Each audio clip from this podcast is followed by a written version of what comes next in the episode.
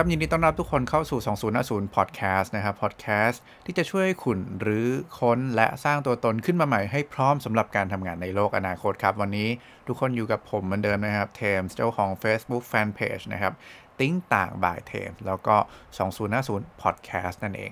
ก็วันนี้เรื่องที่เทมอยากจะเอามาเล่าให้ฟังนะ เป็นเรื่องที่เทมอ่านเจอในเว็บไซต์นะครับบทความของ McKinsey นั่นเองนะครับก็บทความชื่อว่า how to create an agile organization นะครับก็คือจะสร้างองค์กรที่มีความ agile ได้ยังไงนะในบทความนี้นะครับจริงๆแล้วเขาพูดถึงอะไรหลาย ๆ อย่างค่อนข้างเยอะนะครับ มี history มี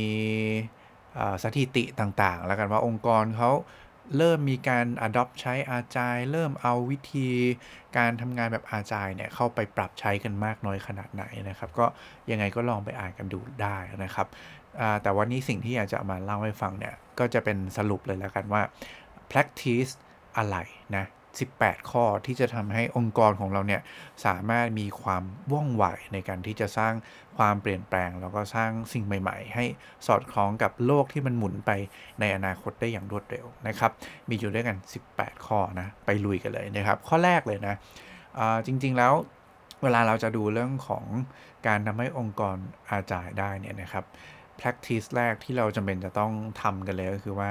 เราต้องทำให้วิชั่นขององค์กรนะครับ แล้วก็เป้าหมายขององค์กรเนี่ยได้มีการรับรู้ร่วมกัน มีการแชร์ถึงคน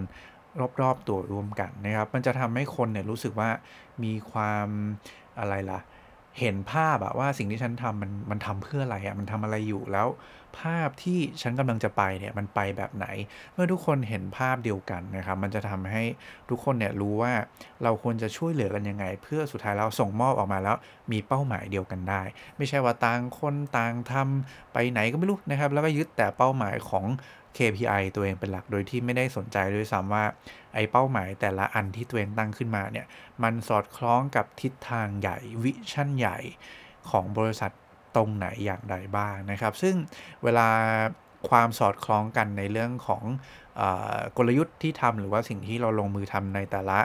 แต่ละทีม แต่ละ unit เนี่ยเวลามันมารวมกันเนี่ยนะครับมันก็จะทำให้เหมือนมันเหมือนเรายิงปืนเลเซอร์อะเออยิงแบบเป็นเส้นตรงไปเงี้ยนะครับแล้วก็มันทำให้มันมีอำนาจการทำลายล้างที่สูงกว่าการยิงแบบกระจัดกระจายอย่างแน่นอนนะครับ อันนี้ก็คือเรื่องแรกนะครับเรื่องที่ 2 เลยก็คือว่าเราต้องมีสิ่งที่เรียกว่า actionable strategic guidance หมายความว่าอะไรครับ หมายความว่าเราต้องมีไกด์ให้กับคนทำงานอะว่า เฮ้ย เวลาเราพูดถึงวิชั่นพูดถึง purpose อะไรแบบเนี้ย แล้วสิ่งที่เราอยากจะ drive องค์กรไปเนี่ย มันมีกลยุทธ์ยังไง มันต้องมีไกด์ให้เขานิดหนึ่งนะครับ ไม่ใช่ว่าเราจะแบบมี vision มี purpose บางทีเราปล่อยไหลเลยนะ ซึ่งจริง ๆ เวลาเรา vision องค์กรเนี่ย เรามันจะเห็นว่ามันเป็นเรื่องที่มันค่อนข้างเป็นภาพใหญ่หน่อย ถูกไหมครับ เป็นอ่า expectation ว่าเราอยากจะออกไปสร้างอะไรให้ ให้กับโลกบ้างเนี่ยเราอยากจะไปเปลี่ยนแปลงอะไรให้กับโลกบ้าง ซึ่งบางทีมันเป็นภาพใหญ่มากๆเลยเหมือนกันนะครับ เพราะฉะนั้นเนี่ยการที่เราจะทำให้การเปลี่ยนแปลงมันเกิดขึ้นได้เนี่ยแบบมีทิศมีทางเนี่ยเราต้องมีการไกด์แบบมีกลยุทธ์หน่อย แล้วให้มันการไกด์ที่ดีเนี่ยมันต้องลิงก์ว่าสิ่งที่เราต้องการนะครับในผลลัพธ์เนี่ยมันคืออะไร นะด้วยด้วยด้วยกลยุทธ์ที่เราวางแผนไว้เนี่ยเราต้องการผลลัพธ์อะไรในระยะที่มันระยะสั้นตรงนี้บ้างเนี่ยครับหรือว่าระยะกลางตรงนี้บ้างนะครับมันต้องมีเรื่องพวกนี้เป็นตัวกำหนดด้วยนะครับเพื่อที่จะไม่ทำให้ทิศทางเนี่ยมันมีความสับสนนะแล้วก็มั่วซั่วไปเรื่อยๆนะครับซึ่งกรณีนี้เองนะครับไม่ว่าจะเป็นหัวหน้า หรือว่าเพื่อนร่วมงานก็แล้วแต่เนี่ยต้องมีการทำ feedback นะกันและการมีการ coaching กันและกันนะครับ เพื่อที่จะทำให้คนทำงานเนี่ยสามารถที่จะรู้ว่าตัวเองเนี่ยกำลังขับเคลื่อน ไม่ว่าจะเป็นการทำงานของตัวเอง หรือว่าการทำงานของทีมเนี่ยไปถูกทางถูกเอาคำที่องค์กรเนี่ยต้องการจริง ๆ หรือเปล่านะครับ ซึ่งถ้าเราไม่มีเรื่องพวกนี้เนี่ยมันก็จะทำให้การทำงานเนี่ยไม่ได้สอดคล้องกับภาพใหญ่นะครับจริงๆ แล้วก็ เป้าหมายที่ต้องการจากภาพใหญ่นั้นจริง ๆ อีกเลเวลหนึ่งด้วยนะครับ อันนี้คือข้อที่2นะครับถัดมาข้อ3ครับ sensing and seizing opportunities นะครับ ก็คือคนแต่ละคนเนี่ย คนที่ทำงานเนี่ยนะครับ ต้องมีความสามารถในการที่จะมองให้เห็นนะว่า เฮ้ย อะไรคือสิ่งที่ลูกค้าต้องการ อะไรคือสิ่งที่ลูกค้าชื่นชอบหรือว่า เอเวอร์ลอนเมนรอบ ๆ ตัวเนี่ยมันเปลี่ยนไปยังไงบ้างนะครับ มันไม่ใช่แค่หน้าที่ของคนใดคนเดียวอีกต่อไป แต่ว่ามันเป็นหน้าที่ของคนที่ทำงานในองค์กรนะครับ ที่จะต้องมาคอยดูแลกันนะครับ ดูแลเรื่องไม่ว่าจะเป็นลูกค้าเนาะผมยกตัวอย่างเช่นอะไร เช่น ปกติเวลาเราพูดถึงการเข้าไปหาลูกค้าเงี้ยครับหลายครั้งเรามักจะนึกถึงแบบคนที่เป็นฝั่ง Marketing ฝั่ง Sales หรือว่าฝั่ง Business Development อะไรเงี้ยเป็นหลักใช่ไหมครับ แต่ว่ากลายเป็นว่าเฮ้ย มันมีคนที่คอนแทคกับลูกค้าตลอดทั้ง chain อะในในองค์กรเราเยอะมากยกตัวอย่างเช่น อาจจะเป็น R&D เป็นทีม development อย่างเงี้ยครับ ที่ก็ได้มีโอกาสไปเจอลูกค้าไปรับ feedback ทีมบริการอย่างเงี้ยที่ได้รับบริการรับไปไปให้บริการลูกค้า แล้วก็ได้รับ feedback เรื่องพวกนี้กลับมานะครับ หรือว่าการที่แต่ละคนไปเจอ การทำงานในแต่ละหน้างงานที่มันแตกต่างกันเนี่ย มันมี opportunity อะไรบ้าง มีการเปลี่ยนแปลงของสิ่งแวดล้อมของลูกค้ารอบตัวมี insight อะไรของลูกค้าที่มันเปลี่ยนไปบ้าง ซึ่งการที่มีความสามารถในการจะเซนส์มีความรู้สึกเนี่ย ต่อการเปลี่ยนแปลงได้ไว เห็นโอกาสได้ไวเนี่ย ก็จะทำให้องค์กรสามารถที่จะมี initiative ใหม่ ๆ เนี่ย เราก็สร้าง business model ใหม่ ๆ ได้ไวตามไปด้วยนั่นเองนะครับ นี่คือ practice ที่ 3 นะครับ ถัดมานะครับ practice ที่4เนาะอันนี้สำคัญนะคือเวลาเราพูดถึงการทำงานใช่ไหมครับ แน่นอนแหละ เวลาเราต้องการจะ drive อะไรสักอย่างเนี่ย มันต้องกลับมาดูว่าเรามี resource อะไรที่เราสามารถหยิบจับมาใช้ให้สอดคล้องกับทิศทางของกลยุทธ์ หรือว่าทิศทางของเอาคำที่เราต้องการได้บ้าง ซึ่งพอทุกอย่างในในการทำงานหรือว่าในเกมธุรกิจเนี่ยครับ มันเปลี่ยนไปอย่างรวดเร็ว นะครับ หมายความว่าอะไรหมายความว่า resource ที่เราหยิบใช้ได้ ก็ต้องมีความ flexible ตามไปด้วยเหมือนกัน ไม่งั้นการจะมาแบบ fix resource แล้วก็แบบอะมันต้องเป็นแบบเนี้ยปรับเปลี่ยนอะไรก็ปรับเปลี่ยนได้ช้าเนี่ยนะครับ แล้วเราจะไปสร้างอะไรใหม่ ๆ ได้ทันกับการเปลี่ยนแปลงของตลาดได้ไงนะครับ เพราะฉะนั้นเนี่ยการ allocation resource เนี่ยมันต้องปรับตัวได้อย่างรวดเร็ว ตามไปด้วยนะครับ แล้วเราก็ต้องมีการคอยมอนิเตอร์การเปลี่ยนแปลงของไอเดียนะที่เราคิดขึ้นมาใหม่ๆเนี่ยรวมถึงการเปลี่ยนแปลงของตลาดอย่างสม่ำเสมอ เพื่อที่จะจัดสรรรีซอสให้มันสอดคล้องกับการเปลี่ยนแปลงให้ได้มากที่สุดนั่นเองนะครับนี่คือข้อที่4นะครับถัดมาข้อที่5นะครับข้อที่5เนี่ยมันพูดถึงการมี guideline ในการตัดสินใจที่ทำให้มันเกิด action ได้ไวที่สุดนะครับ ภาษาอังกฤษเขาใช้คำว่า action oriented decision architecture นะครับ ซึ่งผมแปลเป็นไทยไปตะกี้แหละก็คือ เอาง่ายๆก็คือว่าคุณต้อง empower คนให้ให้ตัดสินใจ ได้รวดเร็วอะโดยที่ปกติแล้วถ้าเป็น organization ใหญ่ ๆ ใช่ไหมครับ บางทีเนี่ย การตัดสินใจแต่ละเรื่องเนี่ยมันจะมาค้างอยู่กับคนที่มีตำแหน่งสูงๆเนาะก็มันทำให้กระบวนการตัดสินใจในการลงมือทำอะไรก็แล้วแต่เนี่ยมันมันล่าช้านะครับ เพราะฉะนั้นเนี่ยกระบวนการตัวนี้ครับ มันคือพูดง่ายๆว่ามันต้องมีไกด์ไลน์ครับ ที่จะทำให้คนสามารถ ตัดสินใจต่องานตรงหน้าของตัวเองได้เลย ไม่ใช่มาติดค้างอยู่กับคนที่เป็นผู้นำที่ใหญ่ในองค์กรมันไม่ให้มันเกิดไซโลเนาะแล้วก็จริง ๆแล้วเนี่ยถ้าดีที่สุดนะครับก็คือใครที่อยู่หน้างานตรงนั้นนะควรจะมีอำนาจในการตัดสินใจเรื่องตรงนั้นได้เลย เพื่อที่จะแก้ไขปัญหาให้ได้นะครับก็อย่างที่บอกนะว่า การที่จะทำเรื่องพวกนี้ได้เนี่ยคุณต้อง ให้ความเชื่อใจกับคนมากนะครับ แล้วก็โอเคแหละบางทีบางเรื่องมันอาจจะเป็นเรื่องใหญ่จริง ๆ นะครับ แต่ว่าคุณสามารถที่จะฝึกคนให้เพิ่มประสิทธิภาพในการตัดสินใจของตัวเองได้ โดยการให้ไกด์ไลน์ออกไปนะเพราะฉะนั้นถ้ามีไกด์ไลน์ที่ดีให้ความเชื่อใจคนนะครับ ให้คนหน้างานตัดสินใจได้มากขึ้น เรื่องนี้จะทำให้องค์กรมีความ อาจายเพิ่มขึ้นตามไปด้วยนั่นเองนะครับ นี่คือข้อที่5เนาะ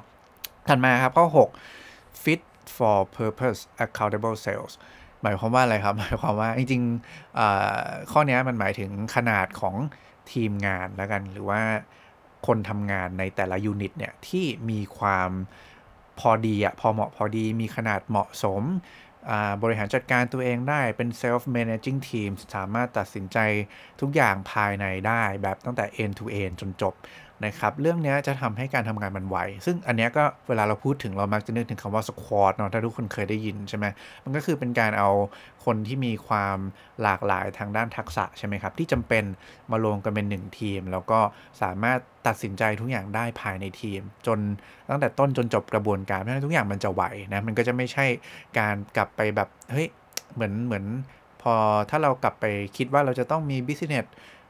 เป็น department เหมือนเดิม คนคนนึงทำ marketing คนนึงทำ business คนนึงทำ R&D แล้วแต่ละคนก็มีหัวหน้าของตัวเองอะไรแบบเนี้ย อันนี้มันช้าถูกไหมเพราะว่าทุกคนต้องกลับไปขอความเห็นขอการตัดสินใจจากหัวหน้า department ของตัวเองก่อน แล้วค่อยกลับมารวมกัน ซึ่งไอ้วิธีการแบบนี้ครับ การตั้งเป็นทีม squad ขึ้นมาเนี่ย มันทำให้กระบวนการตัดสินใจทุกอย่างเนี่ยมันรวดเร็วขึ้น Information Flow มันก็ดีขึ้นตามไปด้วย เพราะฉะนั้นขนาดของทีมและการให้อำนาจในการตัดสินใจภายในทีมตรงนั้นน่ะมีความจำเป็นอย่างมากนะครับ อันนี้ก็คือ fit for purpose accountable sales นะครับ ข้อ 6 นะครับ ถัดมาข้อ 7 นะครับ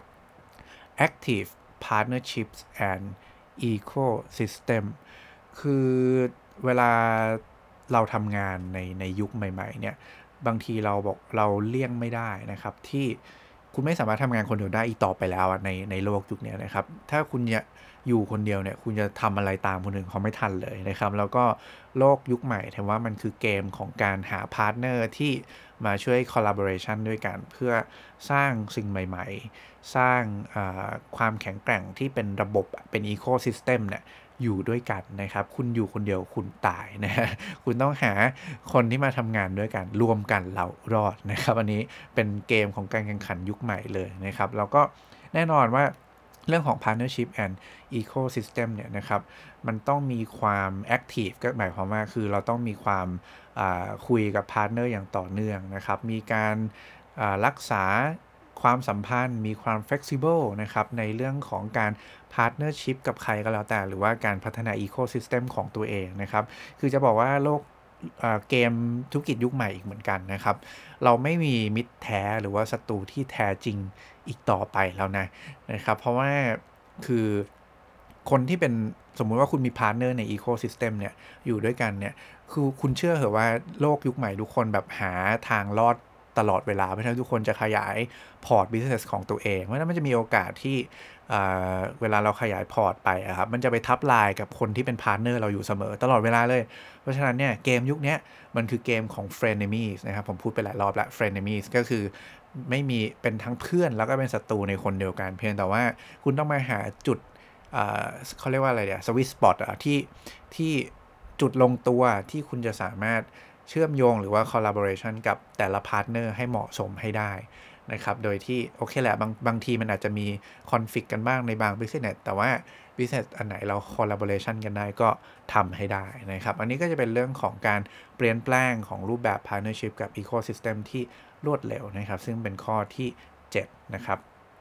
ถัดมาข้อที่ 8 ครับ ข้อที่8เนี่ยเป็นเรื่องของ environment ในการทำงานนะครับ ซึ่ง ในในการที่จะกระตุ้นให้องค์กรมี agility ในการทำงานเนี่ย คือบางบางทีเราลืมนึกถึงเรื่องของการดีไซน์ workspace เนาะดีไซน์เรื่องของ environment ในการทำงานนะครับ environment เนี่ยมีความสำคัญมาก เพราะว่ามันจะช่วยกระตุ้น แล้วก็ช่วยทำให้การทำงานของคนมันมี efficiency ที่เพิ่มขึ้น ซึ่งการทำงานสำหรับองค์กรที่เป็นอาจายเนี่ย environment มันควรจะเป็นแบบไหนนะครับ เขาบอกว่ามันควรจะเป็น open physical นะครับ and virtual environment หมายความว่าอะไร หมายความว่า space ในการทำงานเนี่ยควรจะเป็นแบบ open space เนาะเพื่อให้คือคือนึกถึงแบบคุณไปทำงานตามอะไรเดียตามคาเฟ่ก็ได้นะ ที่แบบมีโต๊ะเยอะๆนะครับ แล้วก็ไม่ได้มีคอกในการทำงานอย่างเงี้ยเป็น open space นะครับ ซึ่งการที่เรามีพื้นที่แบบ Open Space เนี่ย มันเอื้อให้เกิดการสื่อสารกันที่รวดเร็วมากขึ้น มีการ collaborate การทำงานระหว่างกันที่รวดเร็วมากขึ้น หรือแม้กระทั่ง การเปลี่ยนการทำงานยุคใหม่นะครับ ผมเชื่อว่าทุกคนน่าจะเริ่มคุ้นเคยละกับการที่เราแบบ virtual conference ต่างๆ หรือว่า meeting ผ่านออนไลน์ตลอดเวลาเงี้ยซึ่งบางทีก็แบบเออเหนื่อยเหมือนกันนะครับ แต่ว่านี่แหละมันก็เป็นรูปแบบการทำงานใหม่ ๆ นะครับ ซึ่งมันเอื้อต่อการทำให้องค์กรเนี่ยมี agility ที่ดีมากยิ่งขึ้นนะครับ แต่ว่ายกตัวอย่างให้เห็นภาพอีกสักอันหนึ่งก็ได้ เช่น เวลาเราพูดถึง Open Space เนี่ยบางทีมันก็ทำให้คนที่มาทำงานนะครับเขาก็แบบไม่ต้องมีโต๊ะของตัวเองก็ได้นะ อาจจะไปเลือกว่าเอ้ยฉันอยากจะนั่งตรงนี้เป็นเหมือน co-working space อย่างเงี้ยครับ ไปเลือกที่นั่งที่ตัวเองอยากจะได้ นะอยากจะนั่งแล้วรู้สึกดีอะไรเงี้ยหรือว่าจริง ๆ บางทีบางที่เขาก็จะใช้ว่าสควอตแต่ละทีมนะครับหรือว่าทีมแต่ละทีมที่แบบดู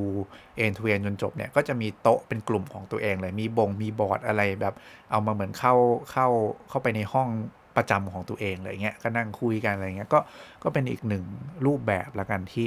สามารถทำได้นะครับ แต่ว่าอันนี้ก็ เทมเชื่อว่าแต่ละองค์กรอะมันจะมีความเหมาะสมในการทำงานที่ไม่เหมือนกันนะครับเวลาเราพูดถึงการดีไซน์ environment เนี่ยเทมก็ไม่ได้เชื่อหรอกว่าการที่เราทำทุกอย่างเป็น open space เนี่ยมันจะดีเสมอไป เพราะว่าคุณต้องไม่ลืมครับว่ามันมีคนที่เป็นทั้ง introvert ถูกไหมครับกับ extrovert เพราะฉะนั้นเนี่ยถ้าคุณเป็น introvert แล้วคุณไปนั่งทำงานใน open space เนี่ยโอ้คุณโดน distraction เยอะแยะมากมาย แล้วแบบคุณจะไปทำงานรู้เรื่องได้ไง ใช่ไหมครับ เพราะฉะนั้นเนี่ยไม่ได้บอกว่า ต้องเป็น Open Space เท่านั้น อันนี้เทมเป็นความคิดเห็นของตัวเองนะครับ แต่ว่ามันควรจะมีรูปแบบของ Space ในการทำงานที่หลากหลายและเหมาะสมกับรูปแบบของคนเออว่าคนตรงนั้นอะต้องการการทำงานในรูปแบบไหน หรือว่ามีข้อเผื่อไปบ้างให้กับคนที่ต้องการการใช้โฟกัสหรือว่าคนที่เป็น introvert เนี่ยเวลาเขาอยากจะทำงานให้ดีเนี่ยเขาก็ต้องวิ่งเข้าไปสู่ในจุดที่เขาไม่มีอะไรรบกวนอะ่ะไม่งั้นนะเขาโหถูก distract จนทำอะไรไม่รู้เรื่องแน่นอน ถัดมาข้อ 9 นะครับ ซึ่งจะเป็นข้อสุดท้ายสำหรับ EP นี้นะก็เทมจะตัดออกมาเป็นครึ่งหนึ่งก่อนนะครับ เพราะว่าดีเทลมันค่อนข้างเยอะอะแล้วก็เราเล่าผสมประสบการณ์เล่าผสมความคิดเราเข้าไปด้วยนะครับ ก็อยากจะให้มันมีประโยชน์กับทุกคนมาก ๆนะครับ ก็ข้อ 9 เนี่ย เป็นเรื่องของอคุณจะต้องมีมาตรฐานในการทำงานนะครับ เวลาเราพูดถึงคำว่า agility หรือว่า agile เนี่ย บางทีเราจะนึกถึงแบบว่า เฮ้ย มันไม่ต้องมีมาตรฐานหรอกไหม เราต้องเน้นความรวดเร็วอะไรแบบนี้นะครับ ก็จริง ๆ ก็ก็ใช่นะ ในภาพรวมคือเราเน้นการลงมือทำจริง ๆอะมากกว่ามานั่งแบบดูมาตรฐานดูอะไรที่มันต้องเป็น process นะครับ แต่ว่า คำว่ามาตรฐานในที่นี้เนี่ยหมายถึงว่าในการทำงานของแต่ละทีม แต่ละ unit ของตัวเองเนี่ยหรือว่าแต่ละ squad ของตัวเองเนี่ยนะครับ คุณควรจะต้องมีรูปแบบหรือว่า guideline อะไรสักอย่างเนี่ยให้คนได้ follow ภายในทีมอะ่ะ เพราะฉะนั้นเพื่อที่จะไม่ทำให้การทำงานมันมั่วๆซั่วๆแล้วก็แบบความบางทีอะความไม่เป็นระเบียบนะครับความไม่มีมาตรฐานอะไรเล็ก ๆ น้อย ๆ เลยเนี่ย มันทำให้การทำงานยิ่งไม่มีประสิทธิภาพ ยิ่งไม่ทำให้เกิดการทำงานที่รวดเร็วตามไปใหญ่เลย เพราะฉะนั้นอะไรที่มันมีมาตรฐานในการทำงานเล็กๆน้อยๆเล็กๆน้อยๆได้นะครับ ก็ควรจะต้องมีนะครับในแต่ละทีมยกยกตัวอย่างเช่นอะไร เช่น คุณจะมี format ในการประชุมไหมนะว่าคุณจะต้องมาประชุมเพื่อพูดเรื่องอะไรบ้างอย่างเงี้ย ซึ่งไอ้พวกนี้มันมี framework ในการทำงานอยู่แล้ว เช่น Scrum อย่างเงี้ยนะครับ คุณจะมีอะไรอะ daily scrum meeting ถูกไหมครับ มีมา พูดคุยกันทุกเช้าคุยกันในหัวข้อที่มีเฉพาะเจาะจงเออแล้วมีรูปแบบการมา follow up งานยังไงหนึ่ง sprint มีขนาดความยาวเท่าไรอะไรแบบเนี้ยคือทางที่ดีคือคุณจะต้องมี framework ในการทำงานมี standard บางอย่างเนี่ย เอามา adapt ใช้ภายในทีมให้เข้าใจตรงกันด้วยนะครับ วิธีนี้จะทำให้ทีมเนี่ยมีความเข้าใจในรูปแบบการทำงานและหมุนไปด้วยกันได้อย่างรวดเร็ว ไม่มีใครถูกทิ้งไว้แล้วก็ไม่เข้าใจว่าเอ้ยการทำงานของทีมตกลงรูปแบบมันคืออะไรวะแล้วแล้วฉันจะต้องทำยังไงเออมันจะมีคนแบบเนี้ยความสงสัยแบบนี้เกิดขึ้นนะครับ การที่มีมาตรฐานเนี่ยจะช่วยแก้ปัญหาเรื่องพวกนี้ และยิ่งจะทำให้การทำงานภายในทีมเนี่ยมันไวมากยิ่งขึ้น ตามไปด้วยนะครับ อันนี้ก็คือข้อที่9นะซึ่งเป็นข้อสุดท้ายของวันนี้นะครับ เทมสรุปทั้ง 9 ข้ออีกครั้งหนึ่งไวๆนะครับ ข้อแรกคุณต้องมี shared vision แล้วก็ purpose ให้ทุกคนเข้าใจ vision กับเป้าหมายองค์กรเหมือนๆกันนะครับ ข้อ 2 ครับ คุณต้องมี guidance ที่เป็น outcome อะว่าเออคุณมี vision แล้วแหละ คุณมี purpose แล้วแหละ แต่ว่า outcome ที่คุณต้องการนะมันคืออะไรนะครับเพื่อเป็นตัวไกด์ให้กับการลงมือทำของทีมงานนะครับ อันที่ 3 นะครับก็คือการฝึกคนให้มีความสามารถในการรับรู้นะครับ แล้วก็มองเห็นโอกาสตลอดนะครับ ไม่ใช่แค่เป็นหน้าที่ของหน่วยงานใดหน่วยงานหนึ่งเท่านั้นนะครับ อันที่ 4 คุณต้องมี resource ที่สามารถปรับเปลี่ยนนะครับได้อย่างรวดเร็ว ถัดมาข้อที่5นะครับก็คือการที่องค์กรเนี่ยต้องมีการ empower คนให้ตัดสินใจได้เลยนะครับ แล้วก็ต้องคือให้ guideline ในการตัดสินใจกับคนหน้างานแล้วกันเพื่อที่จะทำให้การ action มันเกิดขึ้นได้ไวที่สุดเท่าที่เป็นไปได้นะครับ ถัดมาที่6นะครับก็คือเราต้องมีทีมที่มีขนาดที่ เหมาะสม แล้วก็มีความสามารถในการบริหารจัดการภายในตัวเองได้ตั้งแต่ต้นจนจบนะครับอันนี้คือข้อ6นะครับข้อ 7 การบริหารจัดการ partner นะครับแล้วก็รวมไปถึง ecosystem ต่างๆ ของเราเนี่ยแบบ active มากขึ้น ไม่ใช่แบบว่าจะมารอให้เกิดการเปลี่ยนแปลง หรือว่ามี fix พาร์ทนง partner อะไรขนาดนั้นนะครับเพราะทุกอย่างมันเปลี่ยนแปลงไวมาก ๆ แล้วก็ข้อที่ 8 นะครับ ก็คือการดีไซน์ environment ในการทำงาน อาจจะมี open space มากขึ้น เพื่อเอื้อให้เกิดการ collaboration ระหว่างกันมีการ virtual conference มากขึ้น เพื่อให้ทุกอย่างมันดำเนินไปอย่างรวดเร็วนะครับ แล้วก็ข้อสุดท้ายในวันนี้ก็คือ การมีมาตรฐานอะไรสักอย่างหนึ่งในการทำงานภายในทีม เพื่อให้กระบวนการมันสามารถรันได้อย่างรวดเร็ว แล้วก็ไม่เกิดการสับสนในภายในทีมกันเองนะครับ ทั้งหมดนี้ก็คือ 9 ข้อที่เทมอยากจะตัดเป็นพาร์ทแรก ซึ่งเอามาสรุปให้ฟังแล้วกันว่า อะไรคือวิธีการที่จะทำให้องค์กรเนี่ยกลายเป็น agile organization ได้มากขึ้นนั่นเองนะครับ แล้วก็วันนี้น่าจะประมาณนี้นะครับ ยังไงถ้าทุกคนเห็นว่าเป็นประโยชน์เนี่ยยังไงก็อย่าลืมฝากกดไลค์นะครับกดแชร์แล้วก็ติดตาม 2050 Podcast กันไว้ด้วยนะครับ จะได้ไม่พลาดคอนเทนต์ดี ๆ แบบเนี้ยในทุกๆ ครั้งนั่นเองนะครับ ก็วันนี้น่าจะประมาณนี้เดี๋ยวไว้เจอกันใหม่ในครั้งถัดไปนะครับ สุดท้ายนะก่อนจะจากกันไปเหมือนเดิมครับ ขอให้ความสุขในการทำงาน และความสำเร็จในแบบที่ต้องการเป็นของพวกคุณทุกคนครับ ขอบคุณและสวัสดีครับ